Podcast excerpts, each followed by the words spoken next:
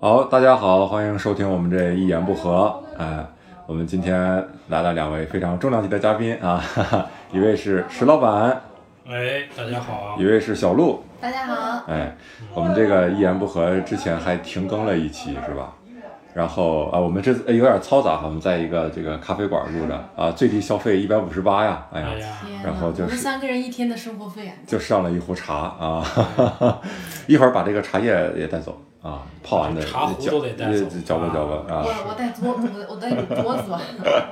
哎，我们上回停更了一期，然后这个还有还有还真有人问啊，嗯说哎你们怎么不更新了？哇，我说谁那么闲？我说就看有没有人发现， 哎呀，真的，哎有人更，我说那就赶紧更吧啊。嗯然后我们这一期呢，想聊一聊这个关于生病的事儿。嗯，那个俗话说得好啊，人生在世，谁没有个头疼脑热的啊？啊，听过这句话吗？这俗话也太俗了，太俗了， 这就竟是然什么东西都没有传达出来啊！ 这个。俗话说啊，馒头是面做的啊，关键是哎，生病其实每个人都有，关键是有些病呢，就是比较对你来说比较独特。啊，有没有这种？你比如我，我做个例子吧。我我小时候一直有一种奇怪的病，就是肚子疼，对，哎，好奇怪啊，从来没有听说过有人肚子 疼。长期的。你从来没有听过吧？我操，那你这几年白活了。我跟你说，肚子疼特别有意思。哦，长，我那时候是长期的肚子疼，而且是在就是我在某一个医院检查，还给他们创下了一个病例，就是半夜急诊啊，就实在不行了去，然后他们给我做 CT 说做那个透透视说说有气泡在浮浮在上面，然后还让我看，我透过那个那个反光还看。然后他说：“哎，没有，没有过这个。”然后就记这个病例。后来就是那个总疼，然后各个医院都查不出什么毛病，最后就实在不行上了北京，北京都跑了不止一个医院，嗯，最后一个医院给了一个一个诊断，叫什么腹部癫痫，说就是肠子抽筋儿，跟我解释肠子抽筋儿。我当时想，肠子有筋儿吗？就是 他妈不就是胃痉挛吗？我觉得不是不是，他是弄得还挺复杂。嗯然后我后来这个病其实莫名其妙的得，莫名其妙地就好，啊，就很就是非常奇特的一段经历。也没有说什么药有用，然后对，不好使，而且那时候很长期，我那时候疼的最厉害的时候，我记得是，就是趴在地上抓着那个衣架，然后嗯大家也没有任何办法，就只能看着我那样。而且呃，我那时候看到一个理论挺有意思，就是你回忆童年的时候，经常是第三人称视角。我现在呃发现也是，我一回想我当时趴在地上疼的时候，感觉是一个，就是看见一个小孩儿你趴在自地己上。站在那儿看着是吧？对，而不是一个我看，而不是我看到一个衣架的腿儿或者是地板的视角，啊这个这个很有意思。哎呀，好可怜，几岁啊那时候？那时候二十八还是哎呀，这上小昨学儿了昨儿的事儿啊，小学是吧对，挺有意思的。嗯，嗯，石老板，你有你有没有什么？你就说这什么就就是特殊的病是吧？就这对个啊病不常见是吗？还像还我还真没有过，你不是身上有有一些这个我是我是烙印伤吗？疤啊，对，那伤个疤那个能不能算病呢？就是我三岁的时候，这右胳膊被开水烫过，啊，就是我想吃煮鸡蛋，我奶奶给我做好以后，我就把那个，我就去，就是我我的这个伤都是因为这个贪吃，都是因为 贪吃，然后而那且个还是因为吃煮鸡蛋，那个 那个水泼下来以后呢，就是我我我去扒那个案板，那个案板就被我给扒着一下就翻过来了，然后这开水就从我的前胸一直流，我整个右胳膊现在全都是一条胳膊全是烫伤，就是说我那时候只要再矮一点儿，这就到我脸上了，就整个就就扣我脸上了，所以就特别、特别的这个这个特别的运运气好，然后就小学三岁，然后就那个胳膊做做就是做手术，然后住院，然后特别疼嘛，就是你你要把那个药膏抹到胳膊上，然后把纱布贴在胳膊上，然后要换药的时候是把那个纱布就连同那个药膏哦给揭下来，然后整个这个楼道里都能听见我撕心裂肺的这个喊，就是特别疼，喊什么呀？ 爽，太爽了！啊再来，对对对两个煮鸡蛋，这做，然后也也住了，我现在想不起来住了多长时间的院了，反正住了很长时间的院，然后后来还就是等我大了，还这个胳膊就因又因为这个事儿做了一次手术啊，然后第一次打麻药，然后整个右胳膊就是大概一个假期就不能用，然后呢就吃饭什么得用左手，吃饭打游戏得用左手，包括别的也得用左手，那个时候还没有别还的没事有儿，别的事儿。对，对我你知说道，写字儿啊？呃，帮别人也也没有啊，写字帮别人也也也可以嘛，左手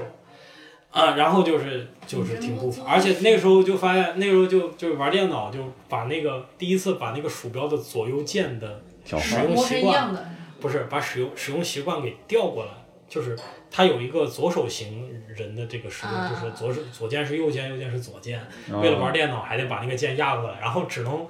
玩一些，要么就是纯用鼠标，然后又要不就是右手，比如控制个空格啊什么的，就我是操，那时候扫雷玩儿特别好，是吧？ 哎呀，那时候太 好了。还有蜘蛛纸牌啊什么的。对其实石老板这个，我我觉得他的一样一样的经历我也有，但我不是为了贪吃啊，我是当时呃，就是你知道在老家，我奶奶他们会当时喂猪嘛，他会就是有那个给猪煮东西吃的煮鸡蛋呗，猪食盆儿。猪食盆儿啊，对，这哎，种，大家听说过吗？这个说法？我我都见过猪食，我都熬过猪食，我也熬哎过，然后就是当时是这样的，我站在那儿，然后呢想擦个鼻涕，然后结果 没站稳，直接人就是就塞到猪食盆儿里面去了，真的，我两个手全部插进去了。我的那天！时候还是热的，是吧？对啊，就是烫两两只手就直接两只手两个胳膊连，我还抬起来了，不知道以为要练铁砂掌 呢，真的炒猪就是两两只手咵一下就插进去，然后整个脸还抬着的，但然后也是撕心裂肺一声呐喊，我奶奶吓死了，从屋里面赶紧跑出来看，我已经整个人插进去 了，然后后来就是也是。哎但是好奇怪哈，我没有落下那个印，你看我两只手现在都是好的，我觉得可能有关系，就当当时我我我奶奶把我刚抱出来，马上他们就用那个蜂蜜，就是那种呃、啊那种蜂蜜，两只手两只手全我知道涂的全是蜂蜜，我也不知道为什么，就是当时我有印象，就跟果冻一样，两只手全是水泡。好像是它涂蜂蜜是为了跟空气隔绝吧，哦，有有点那个原因。对对，我不是啊很清楚还啊，有但是跟我空真的气有隔印绝象，啊当对时就整个人，哇，太吓人了，两只手，当时也小孩嘛，就真的是，就像那种莲藕一样，两只手全是，就是里面是肉，然后外面包了一层果冻，两只手都这样，然后就、嗯哦，一天到晚就就你也人也动不了嘛，然后还跟我奶奶去地里面，就每天这样你抬着是坐地里装稻草人儿是吧？往那一站，然后过一会儿蜂蜜蜜蜂就然后又肿了这两条胳膊。然奶后两奶只在手旁边笑。顶得好， 真的就是呃，当时但是小时候的这种印象，我可能会自动抹掉啊，就是嗯我不不太记得后来是怎么慢慢慢慢熬过那个好的时间的，我只是有印象，当时两只手全是水泡，但是现在一点疤都没有，可能跟蜂蜜有关系。 哦，那是你太太幸运了。对对对，像石老 板，石老板这个时候他是被水烫了，然后烫成这个样子。我当时也是烫的，你说要被蜂蜜烫，是不是就就直接没有疤了就？嗨，热蜂蜜哎是吧？不是吧，就像你这种，比如说你小时候被烫了，但是你长大以后会不会反想过这个问题说，哎，为什么发生在我身上呢？然后有没有觉得说有点怪大人说当时怎么没看好我呢？嗯，没有怪，就完全是我自己的问题。就就因为我觉得年纪太小了，以至于说这个事情对我可能没有造成多大的心理创伤，就因为太小。就包括我跟你说，我当时换药很疼，这个事情是我有印象，但是我没有觉得这是一个很悲惨的经历，啊就因为可能太小了，而且小孩儿呢没有太多的就是就是说羞耻，或者是就觉得右胳膊烫特别不好看，那也没有，所以我从小我就觉得，你看很多人他就是烫完以后他就不愿意穿短袖了，但是我从来都不觉得，我觉得他他是我的你还是身体应的该一部分，呃，还是不应该穿短袖。还是不愿意穿短袖，应该把头给包上。 但是就因为太小了吧，可能是。啊，所以还还没有那种对感对觉。对，我就一直觉得这是一个好事儿，就是人就我就说人总有一坎儿嘛，你过了这个坎儿，可能一直就后后面就比较顺利。我觉得之后真的就没有人生没有遇到什么特别大的坎坷什么的。我天，嗯，你真的这就算你的人生大坎儿了吗？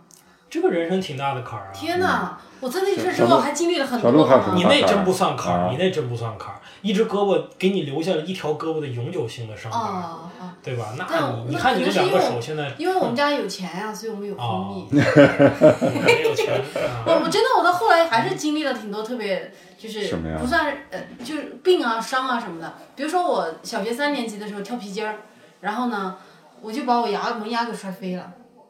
真的就是悬空直接我从地就是呃你们跳过皮筋儿吧？就就浮跳的死高的那种。呃嗯，哦，你们男生跳这种石老板的，嗯嗯嗯，啊，就跳的特别高，然后就整个人没站稳嘛，就咵一下脸，真的是脸先着地，然后我还笑着着地的，然后门牙嗯笑着找你，对，然后我的门牙然后就笑着哭。然后我的门牙就飞了一半，嗯然后我还不知嗯道，因为当时因为我牙齿太坚固，所以你好像没有什么感觉。我起来我还在笑， 然后我同学就指着我说：“小鹿，你的牙齿没有了。” 我所以所以那个是乳牙是吗？不是，当时已经长成正常的牙齿了，然后那那个牙齿就有一半没有了。那你怎么办啊？然后天呐，你们不知道我那天下午没有上课，我我回到家，然后我我还不敢告诉我妈我是跳皮筋儿，然后我告诉我妈是上厕所的时候太挤，被人一掌推过去，然后我摔在厕所里把牙齿摔飞了。 摔到我厕所。我觉得你还不如说跳。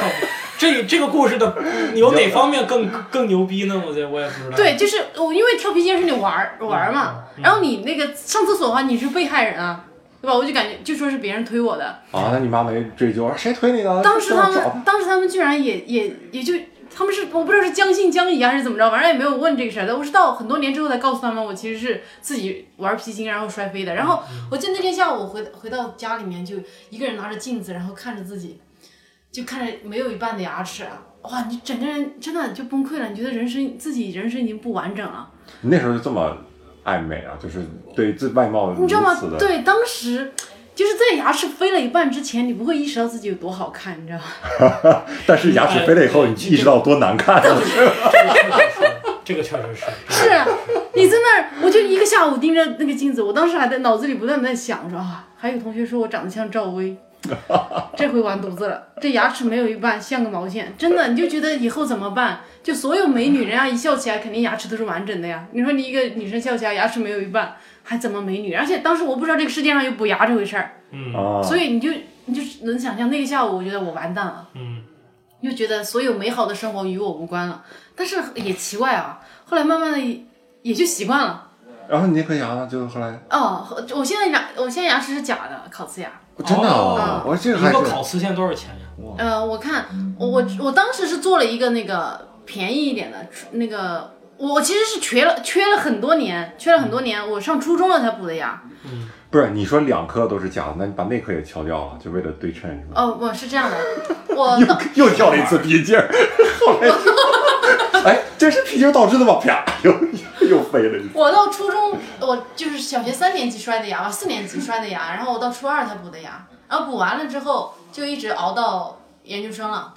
那那颗牙齿这么多年很坚挺啊，里面还就是有钻，有什么什么那个啊，我知道。钢针嗯在里面。然后到后来它那个因为钢针会脱色，它就开始变色了。嗯后来就去重新把牙齿给弄了。然后，呃，对我就换了两颗，因为有点不太对称。然后呢，我现在两颗门牙是假的，嗯烤瓷牙。嗯然后是研研一的时候做的吧，嗯六千，一颗一颗三千，嗯，当然真的挺好用的，嗯，看出来十了。年保质期而是吧。而对，而且你这个真的很难看出来，哦，对对对，就真是的看出来，颜色很一致。我有一个我有一个哥们儿，他更惨，他是怎么回事呢？他是跳蹦床，哎也不知道他咋跳的，蹦床能够把牙碰到膝盖上，然后啊，这 有可上面能四颗门牙全都削了一半儿，膝盖硬啊哇，这哥们儿。是而且我们当时在美国，你知道吗？他是在美国人家里边后面有个蹦床，所以蹦床这个单词，我至至今我知道它怎么是是什么，一般人不会知道这个单词。叫 half teeth， 叫 half teeth，对，叫 teeth broker，对对，然后他就那个就是一个看到我前上面四颗牙全都给断了，然后他后来又补了一次，然后补完又断了。然后就就就，然后我们整个去美国去玩儿，他就没没玩儿成，他就一直在人家里边儿住着，然后就治牙，我操！哎，你你这么说，我才有点有种感觉，又发现牙是我们平时比较能忽视的，影响审美的一个，但是其实感觉它是最影响一个人气质的。哦是牙，啊因为我为什么说这个？我想到我回我大爷家的时候，我大爷平时就是假牙，他是真牙和假牙掺在一起，嗯然后整个一个牙套戴上去。平时一张嘴呢，感觉特别好，牙整齐很白。然后那天就摘下来假牙给我看，我天！ 我当时就想到那个喀斯特地貌，你知道吗？那个什么钟乳岩，就是哎，就就是那个剩下那几个残残存的牙齿还不规则，形状还不规则，你知道吗？然后还颜色还还，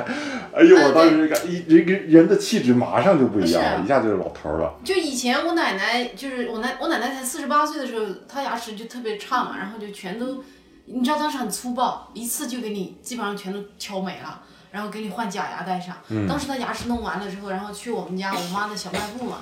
去找我找我妈，然后呢就在我们家小卖部门口站着，然后我妈就问她，老人家你要买什么？没认出来。的真的真的影响很大。然后我记得之前我就是呃，在烤瓷牙和呃就是在你要做烤瓷牙有一段时间嘛，你中间得戴个假牙，特别难看。我整天话都不讲，就我真的是创造了一个记录啊！跟就是我爸妈带我出去吃饭，跟那我爸他们单位的人，我从头到尾一句话都没有讲。我就提前跟我爸妈说，我说你跟他们说好啊，我牙齿难看，我今天不讲话。我真的从头到尾没有露牙齿，就一直笑，因为真的很笑还就得不特露别没有齿，自信，你那个牙齿对没有了之后，真的。对，有点像感觉你一直明确的知道自己牙上粘着一根韭菜，啊就是所以就不敢露嗯，啊而且我我有一个特别有意思的就是关于牙，就是我小时候特别奇葩，就是我两颗牙中间又长出了一颗牙，哎，你跟我一样，我是天吧你长什么牙？什么样形状？人什牙么牙就是就是只是正正常的形状，哦我正常形，而且就是就是为什么呢？就是最早发现呢，我两个门牙中间裂裂了一条缝儿，就不知道是为什么。后来拍片子，拍片子发现中间又长出了一颗牙，就这颗牙就在顶着这两个牙。所以呢，这后来就采取什么办法？就用线把这两个牙给绑起来，就强行的把它固定住，就慢慢一点一点把它收缩到进来。然后后来就发现这颗牙呢，它自己就把自己给消化掉了，就没了，活生生给憋回去就了，憋把回去这了。个这牙。牙就中间自己就就把自己给吞噬掉了，就特哇别天哪！不知道还能人还有能有这种这种，或者它就是一直到现在这儿还有，我也不所知以道。你石老板，你鼻子上那颗牙就是这样出来对的。对对是吗对对，鼻子这颗牙就是这样出来的。你看我当时是两个门牙中间长了一个三角形的牙，啊，特别奇葩。嗯然后后来那才就是是，这虎牙长到，那就是虎牙本来是我长我边觉儿得我觉得那个牙出来就是为了让我这个就是卸某种特定的螺丝的，就是那种三角形的螺丝，啊哎，我就可以对卸它。对嗯，哎，这个你们有人那个住过住过院吗？我突然想起来，我住过，就是因为胳膊的就胳胳膊的的事事儿儿住过我院。我倒是没有，那嗯我只是小伤不断，但是嗯嗯真的没有说就在医院躺了几天，从来没有。嗯我小学有一次，就是我小学一直多多多灾多病的，然后有一次就是感觉呼吸困难，嗯然后呃在上上课呼吸困难，老师还给我抢救，就是抱到那个收发室里。我们当时我还记得那个老师是掐着我的人中，然后就说：“哎，你你醒着醒着醒着！”一直跟我说我醒着。然后后来那个幺二零就来了，把我拉到医院里。关键是我比较有意思的是，当时就给我输氧，嗯然后我当时有意识的时候，我就记得一个氧气管插在我鼻孔里。然后你知道我第一个想法是什么吗？嗯我第一个想法是，哟，这是纯氧啊！我憋气，我要试一下，因为当时就有知识说，你呼吸空气为什么要呼吸啊？因为是你要排二氧化碳。嗯但如果一个纯氧，你不需要排二氧化碳，是不是就只需要吸不需要呼了？这是我的第一个想法，我在这儿憋着，然后发现不行， 要么就是给我吸的氧不纯，要么就是我这个生理机制哎呀，就你不可能你调那我么想起来快。了，我也住过院了。嗯我住过两次，一次呃是呃初中的时候胃疼，然后晕厥了，就就上体育课直接晕过去了。然后为啥会胃疼呢？是因为当时我我爸和我妈两个人分分着，我爸我妈在城里带着我哥上学，我爸在一个乡镇工作，然后带着我在那儿上学。然后我爸每天给我吃方便面，吃了一个月吧，为啥呢？因为他不会做饭。不，那我说这也太不负责任了。但是我们那父辈就没有没有印，就没有这个营养的感，就没有这个感哎，知不是，嘛是这样的，白天我还是在学校吃的，晚上吃宵夜吃的方便面， 而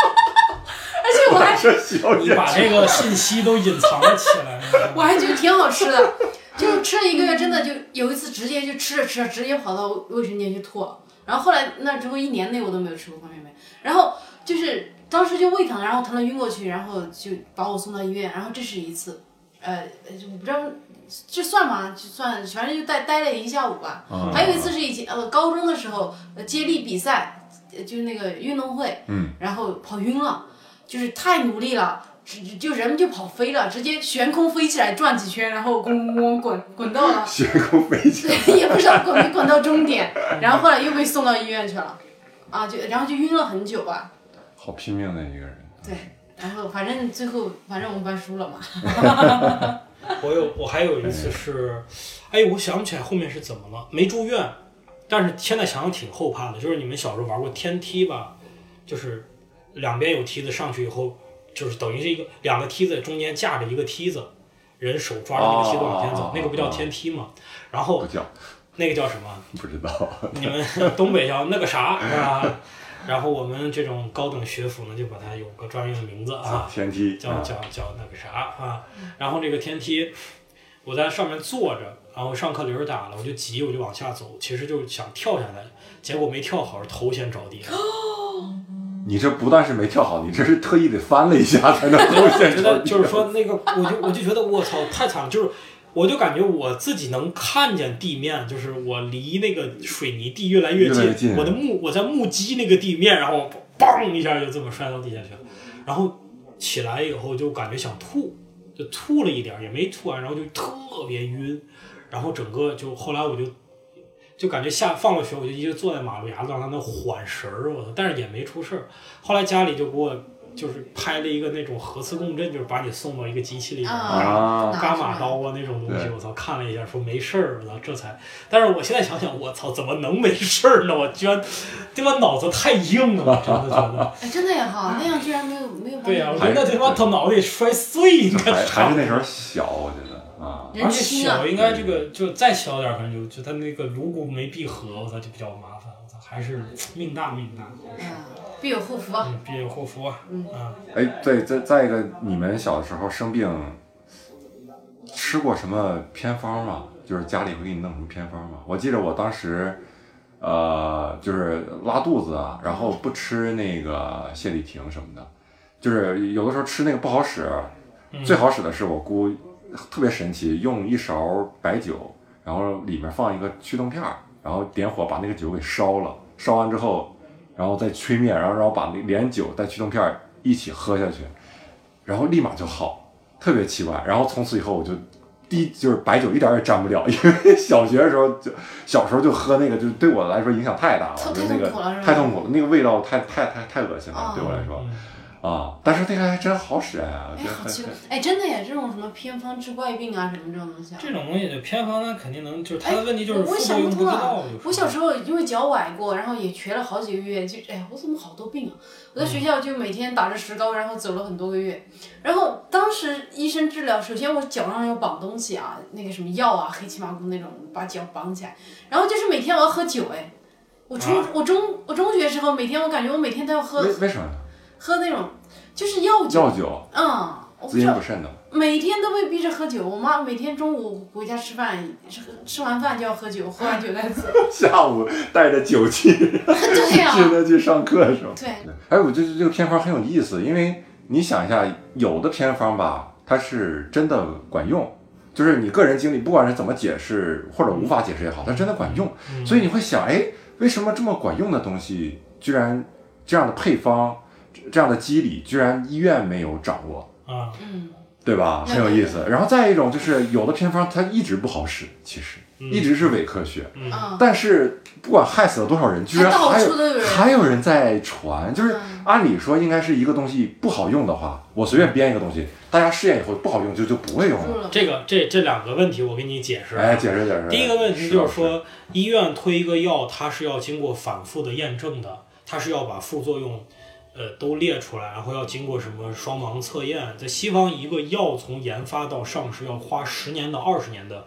实验，先做这个实验，再做临床，再各种找找这个志愿者来试，它才能就是说，它有些事儿能是是管用。它管 A 用，但是可能有一个 B 用，你不知道这个 B 会是一个很大的副作用，比如说这个同仁堂，他们长期卖一种中中药，什么像什么龙胆泻丹丸儿，这个东西呢是消，就是是是是什么？是是降火用的，但是会导致肾衰竭。就是你是选择嘴上起泡呢，还是肾肾肾衰竭？就是这么一个回事儿。第二个问题是什么呢？就是它有些偏方一直没用，但它比如它恰好治好了一两例，或者是说就是或者是说。根本就不是这个偏方儿的用，是人家本来就能好。但是呢，一般来说，人的传播学上是，我这东西把我治好了，我会去到到处到到到处给人讲。我只别我我别人花钱买了一偏方儿，然后这话也没用，我这这事儿我就不会再提了，我不会别人到处说。所以呢，谁来传播这事儿呢？就是那一两个偶尔的，他把这个事情传得满天下都是。更多的人吃了也没用，那也不传了。那又有一两个人又又有用了，他就继续传下去。这这这这种传播效应让他觉得，就把一个没有用的偏方，他也能传那么久，是这么回事。哦，嗯，我就是觉得有些偏方，就包括治癌症的什么的，治癌症，好我多人这还个是会去这个事儿我去有那亲身的体会，而且当时呢，就是说，我叔是得肝癌晚期，就是说在西药上已经是在西医上已啊完经、蛋了，对西医上不可能跟你说说我我们还能能治是吧？没有办法，但是这中医，而且这个人后来，这个人也也也很有问题，就网上都知道很有问题，叫什么刘太医嘛，就这么一个人，已经就后来被关进去过。然后，但是就有一个他的信徒，这个人来找给我们说说来用一个偏方来治，是用什么什么什么牛蹄筋儿，后来又改成叫什么什么骆驼蹄筋儿，骆驼蹄的蹄筋儿整天熬成汤，就就是类似于一种胶一样的东西，嗯然后然后喝就天天喝那个东西，然后就然后全家人陪他喝，然后就然后往屋子里那个蹄筋儿那种味儿，就是偏方，其实也没什么用，就是但是我们好在是一直没有做什么放化疗，就听他的这个，大家就觉得哎我反正花点钱。就等于是买个心理安慰吧，就是有一个方法，我们按照这个方法去践行它，就至至少给大家有点盼头。就到我说到最后也是，也虽然是没有，也没也没能把它治好，但是呢，至少是没有让它受什么罪，就等于是信了这个中医的方子，也没有做放化疗。因为西医你要是真要听西医的，它只有放化疗，它没有别的方法。嗯，所以就就是这样，也是正他的最后就是一个正常肝癌晚期患者的一个时间周期，也就、也就走完了，但是也没什么没受没受什么罪，嗯，所以这时候就你就说你恨中医吧，就是大家都知道这可能是骗子，或者是。就就好好好像有问题，但是你不信吗？他至少给你个路，所以希就望就是中医有时候啊，它更更多的它就是一个哲学或者是宗教，再加上民间经验，再加上科学，就是它是一个混杂的东西，所以就是很奇怪。中国人至少到现在，很多人笃信中医，他就是当个他自己不承认，但他就是当当个那个什么，当个宗教信仰来信啊，也也也有用嘛，心理疗法嘛。中医有些东西还是比较科学的，就是草药什么之类的。嗯，他们药学药剂的、药剂学的都要学，对就是什么草植药物里萃取什么草东西药那不种。是草药，是各个地区各个国家对，都会西用。西方最早不对也是对中医嘛？所以什么的中医指的是什么？中医不是指的它那些个药，那些药肯定是有用的。是就中医理论。对，中医理论是不是就是说西医？我把中医的药拿过来，我去按照我的西医的方法，我去论证，去做实验，是呀最后能成功，这大家都能用，是吧？但是这是中医，它指的是那套理论，什么阴阳五行，什么肝属火，什么对肺对属什么，你是肾属水阴虚对阳对虚什么东西，嗯这一套东西你是中医的理论，你这个东西是经不起科学，就是说你有用，但可能不是科学。我记着我爸说一句话，我爸都看出来了， 就是有拿有一次拿个中药，然后我我他吃，我说我看上面写的啥呀？我爸说，嗨，你不用看，中药上面写的都是活血化瘀， 所有的所有的都是活血化瘀。哎，他他他有时候挺挺玄乎的，嗯说那个词儿。就像以前，我记得以前谁说什么为天地立命，什么为天地立心，嗯然后那个胡适好像就反驳他说：“你告诉我什么叫为天地立心？就是就是中国以太虚前哎了以前那些文化那些话语就是这样的，嗯就是云山雾罩的一套话语体系、嗯啊，反正就不可太说明白，太说明白，对对，哎就是并没有表达什么东西，但是听起来很很所以厉害所的以样所子以。中文到现在也是一个非常不精确都的，太严谨的这不么严一谨的个一个话。就是没有实事求是。没有实事求是。嗯，所所以就是说到这个药啊，到现在你去这个药店买药，还有人就是你像我这这两天说的这个段子也是，你们有没有经历过这种？就是你你需要买一个药，他就是不给你这个药，啊，什么段子？就是你想要，比如说你想要买个感康，然后就是想买这种药，人家就咔给你推荐这个这个中药，这个好使啊，然后吃这个药这个好使，然后就不给你拿这个，就不给你拿这感康。啊，我哎了？敢看是禁药吗？呃，就是便宜的药啊，然后或者便宜是好使好使一点的药，其实我真不觉得感冒好使，我后来就干脆不吃了、嗯啊。但是去药店，反正我就是这种感觉，你让他拿一个正儿八经的药真困难，哎你没有办法相信药店给你推荐的药对，你只能是自己先去查，然后再去药店买这些人呢、而且你你，我觉得现在首先药它卖的特别贵，现在我不知道是为什么，是我以前买药自己不花钱还是怎么着？确实是越来越贵，而且我前一阵看新闻说，好多现在非常便宜的那种必需品的药，嗯就已经不生产了。然后很多药店、医院都在用存货，然后但是说这个存货也用不了多久了，就这种这种问题是需要非常急需解决的，哦，就这是一些太非吓常人基本了的！我关于就儿我童的就一些真的觉得基现本在的我随药物你随便生点什么病啊，就感冒哈、你要去买点药，你感觉噼里啪啦给你搭配一下就两三百块钱，对对对，对，就是怎么推推荐大家用现在这个外卖有一些可以送药的，二十四小时送药，那就是你点什么它给你给送。有一个叫叮当还叫什叮么当啊，啊？叮当，嗯对，那个那个太牛了，是吧？快的很，快关键是都它那个配送免费吧，好像某大部分时间时段是免费的，啊除了你晚上的时候。嗯，然后再一个药就是也不贵，感觉就是是吗正常药价，但是他还给你送加上来配送费呢，配送费呢是免费啊，哦的，对。嗯，那送到家门口。哦，我我觉得现在这些药店就是卖药的这些人也他也不专业啊。你比如有一次我眼睛那个结膜下出血嘛，然后我就去买那个呃眼药水儿啊，因为有医生给我说了两种眼药水儿，然后让我去买，我就问他，然后嗯呢他就把那两种眼药水都拿出来放那儿啊，然后一嗯个三十七，一个二十八，然后我说这两个眼药水儿有什么区别啊？他说一个贵一点，一个便宜一点。人家讲的合 理，人家说的合理。哎，这就是体现中文的严谨了。他这个中文绝对严谨，一个贵一点。你你下一个应该问，那哪一个贵一点，哪一个便宜一点呢？我去，我当时我想，哪怕真的，哪怕你稍微怎说么会一贵句？呢？就是有这种比别人别的一个药贵贵的的药，药，哪怕你多说一句，说那个三十七的效果好一点什么的，我都肯定就买买二十37。八的。对，但但但他这样说就不严，你为什么三十七就效果好？没有科学依据，对吧？哎呀，我当时就崩溃了。他说，哎，他他就给我这么一句回答，然后我想一下，哎呀，可能便宜无好货吧，还是买一个贵一点的。对，哎这呀就，是但是他这真就的，是利你用哪了怕是真的你稍微显示出一点点努力都好啊，人家根本不在利意用了你。老百姓这种心理。但是我觉得现在是有那种 A P P，就是你他能给你开药的，就是你把症状给他说，他能告诉你吃啥吃啥。我觉得应该有，只不过咱不知道。而但是谷歌最近不研研究出那个诊断癌症的那个吗？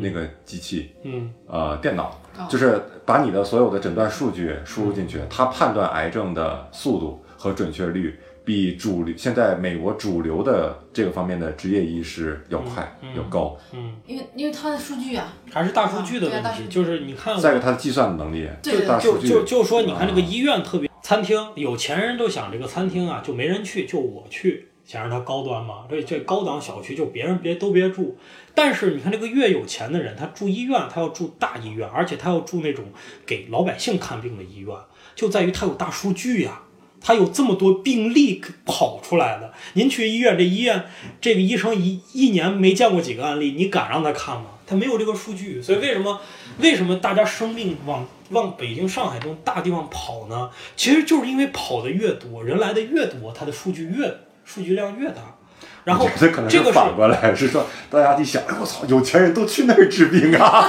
咱们去吧。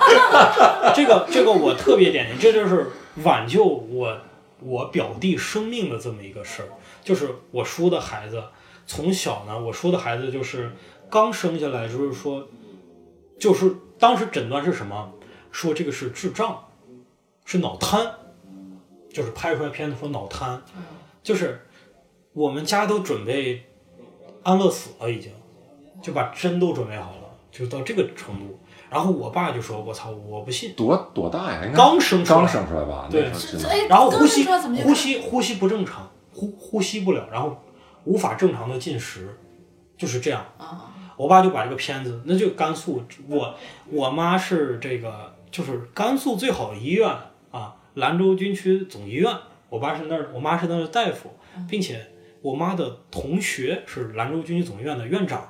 就是调动全甘肃的最好的医疗资源，就看出这个结果。我爸就不信，就拿着这个片子到北京，到北京也没有预约，就就找人家，就就要抢闯到人家门里边儿，就找人家那个医师。那医师一看，是你这这孩子什么毛病都没有，你就好好好养着吧，就完了。就一就一看片子，就后来发现就是婴幼儿的这种，就是因为颅骨没闭合吧，还是什么东西，他就是脑部有积水，过两天他自己就好了。就是你想到这个程度，人家人家这个有意识，就看一下这片子就知道你咋回事儿，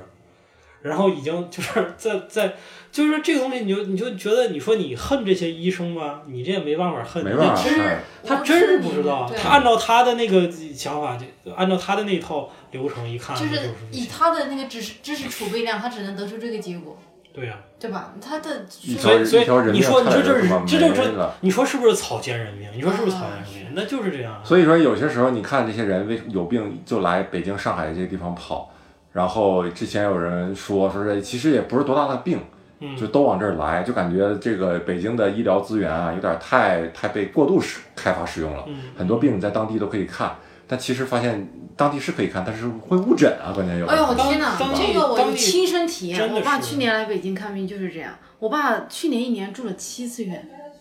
呃，是去年还是前年，反正一五年吧，一五年好像是前年。天天嗯，天天，哎呀，尴尬了。嗯啊，好，一五年，然后就是他是因为人胖嘛，然后就那种呃膝盖有问题，然后就一个诊断说是膝盖积水啊什么的，然后就一直往把把那个膝盖里面的水往外抽啊什么的，嗯就是一直在当地的医院住院，然后一进去就打吊针，然后就就在医院待很久，然后到后来就整个人呃就是在家瘫痪了一个半啊不半个月，就彻底呃什么大小便什么都不能自理啊了。然后我当时就我我在北京嘛，我就当时就慌了，因为我以前我以前我之前一直觉得他就是那种人长得胖嘛，三高人群嘛，是吧？你这些病也正常，但是我没有想到病到那个程度就在家瘫了，他已经好久不工作了，可能就打算说要不就病退吧，然后就工作不了了。然后后来我就赶紧在北京，然后就找找黄牛，然后买专家号，然后让让他们从那个云南飞过来，然后就带他在北京看病，然后看了呃不到一个月吧，嗯，好了就能走回去了。当时是坐着轮轮椅过来的，当时我爸人自自己不能走了，然后呢坐着轮椅，我两个叔叔得帮他抬上抬下，然后还有我妈，四个人从云南来北京，然后后来就是就直立行走着回去的，都没有好久啊，可能前后不到一个月，二十天，嗯真的，而且在到北京之后，一个一次这种吊瓶都没有打过，就是靠吃药，然后就是医院也就是每天给你做检查，然后天哪，我就觉得太神奇了。他在家里就那么多个月，基本上工作就好好多事情都耽误了，然后就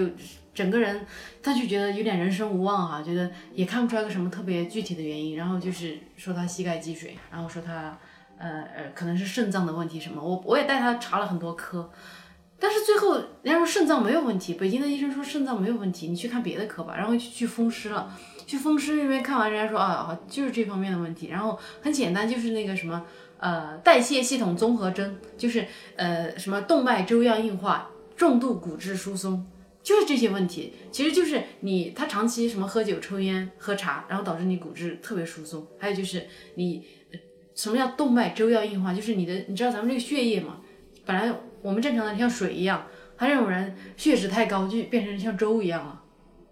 哦，就彻底在里面流动不了。对，就整个人的代谢系统是特别的慢，然后其实就是胖的问题，这种人是不是适合跳 popping 但他已经秀？你这你这太发散了。你 嗯啊，但是还是嗯他当时运气好，就是马上要过年了嘛，然后大人就是很多人出院了，然后我爸呢进医院去住着，然后在医院也没待几天，一周多吧。然后快过年之前，医生说你们这个反正正常吃药也能好起来，慢慢的每天加强锻炼，然后就好了。然后现在每天也直立行走了，也挺正常了。嗯就真的是在当地住了七次院呢，一个一年之内好吓人，然后花了好多钱。所以，对我觉得像谷歌这种技术，就是以后肯定是未来的趋势嘛，对，就就发现挺有意思。你比如像像现在这种，它可能是个伦理问题，嗯就是哎，谁应该得到最好的医疗资嗯源，对不对？为什么远地方的人就不没法得到一好的医疗资源？这个医疗资源怎么分配？可能最后涉及到伦理问题了，是不是有钱人就应该得到更好的？是不是应该纯粹用市场机制去调节？嗯但是你等这个技术一旦发展起来，对吧？远处的人就是通过电脑、通过仪器就诊断出来，这个伦理问题就消失了，就是这都不是一个问题了，对吧？你没有说所谓的有钱人，你嗯诊断出来，你也不会，你也没钱治啊，你还是一，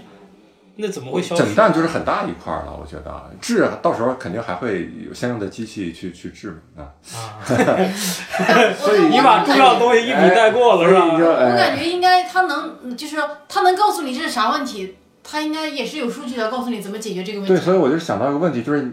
人现在现在社会面对很多的所谓的伦理问题、道德问题，可能就是因为你的技术没有到达那个这个倒是，地这步个倒是，这个确实到是。那个地步以后，发现哎，这个不是个问题了。嗯但是可能科技又产生了别的伦理问题。这嗯对个，比如说，哎对对对，一山高更比一山高嘛。比如它这个仪器现在能你都能看病能治病了，但是哎，有一个新的仪器是能长生不老。嗯，那这个只是少数富人才能有的对，，啊又冬有眠些人又当不能包括了。包括冬眠技术也是，对，就比如我这个病治不好，我现在治不好，我嗯把自己冬眠起来，我过个十年二十年，我过什么时候能治好病，我我去治。但是你不想，你他妈谁每人都冬眠，谁研发科技呀、都他妈蹦起来了， 对吧？而且我曾经还想过一个，就是一个伦理上的一个，就是也不是伦理吧，就是说，就我想过一个故事的一个情节，就是什么呢？就是说。这个这这两个这两个专家都非常牛逼，然后呢，这两个专家都对这个某个领域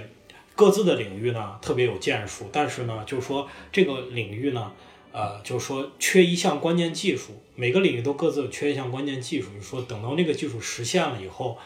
呃，我才能发挥我的作用。然后大家就为了不让这两个专家这么快死掉，就把他们俩分别给冻了起来。后来发现呢，这两个专家彼此是对方的。这个核心技术的实现者， 但是两个人就是设定一个计算机程序，他必须得满足计算机程序，这俩人才能自自动的解除冬眠。这两个人都都动不起，都都动起来了。就是每个人的程序都是说那项技术革新了，我才能被解冻。然后两个人同时都被冻起来了，就他俩就再也解解冻不了。然后人类就因为这两个人解冻不了，然后最后走向灭亡。我操！这个希望有文笔比较好的听众啊，听到我们这个，把它出版出来，嗯哎 写出来。石老板这个不文笔做钱肯定是不行哎了我。这文笔肯定 不行。而且我觉得需要真的得找一项这个技术，不能我嘴说，就是说 A 技术 B 技术 是吧？嗯，行，那我们这一期就聊聊病了啊，然 后哎做一个总结啊，然后我们下一期再见啊。哎，好，拜拜。拜拜。